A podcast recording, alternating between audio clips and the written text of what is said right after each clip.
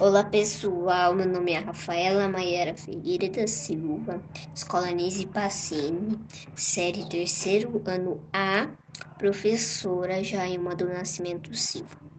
Bom, esse texto foi feito coletivamente pelo terceiro ano e eu vou ler aqui com a minha amiga Nicole. Eu vou ler um trecho e ela o outro. Alexandre, a missão. Numa bela manhã de primavera, Alexandre tomava seu café em uma cafeteria, na esquina Tibaia com o prêmio Jabuti, quando recebe um envelope lacrado do garçom que o serviu, informando-o que o cliente que acabou de se retirar pediu que o entregasse, porque sabia que esse assunto o interessava por ser um importante escritor.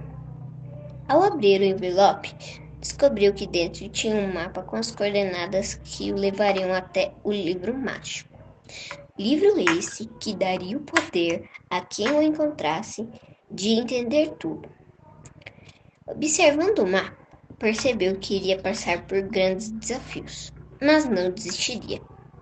Na tarde daquele mesmo dia, Alexandre partiu para essa aventura. Percorreu museus, teatros e escolas. No museu, debaixo de uma importante e rara escultura, encontrou a frase: Este livro seguida da próxima pista, o que levaria para o teatro. Já no teatro foram distribuídas máscaras. Quando foi a surpresa de Alexandre ao encontrar presa à sua fantasia a segunda frase: está dentro.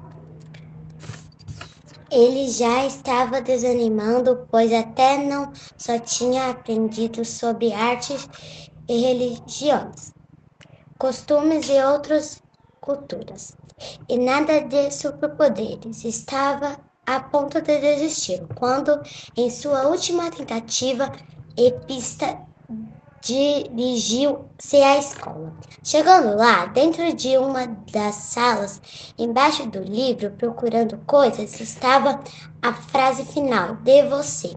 Alexandre descobriu que os superpoderes estavam dentro dele e que aquele envelope deixado com o garçom tinha sido um presente de todas as crianças que acreditavam que os livros poderiam melhorar o mundo. A partir daquele dia, Alexandre nunca mais se esqueceu. A frase está dentro de você. Bom, esse texto mostra que os livros podem sim mudar o mundo, melhorar o mundo e é isso, a gente agradece e obrigada.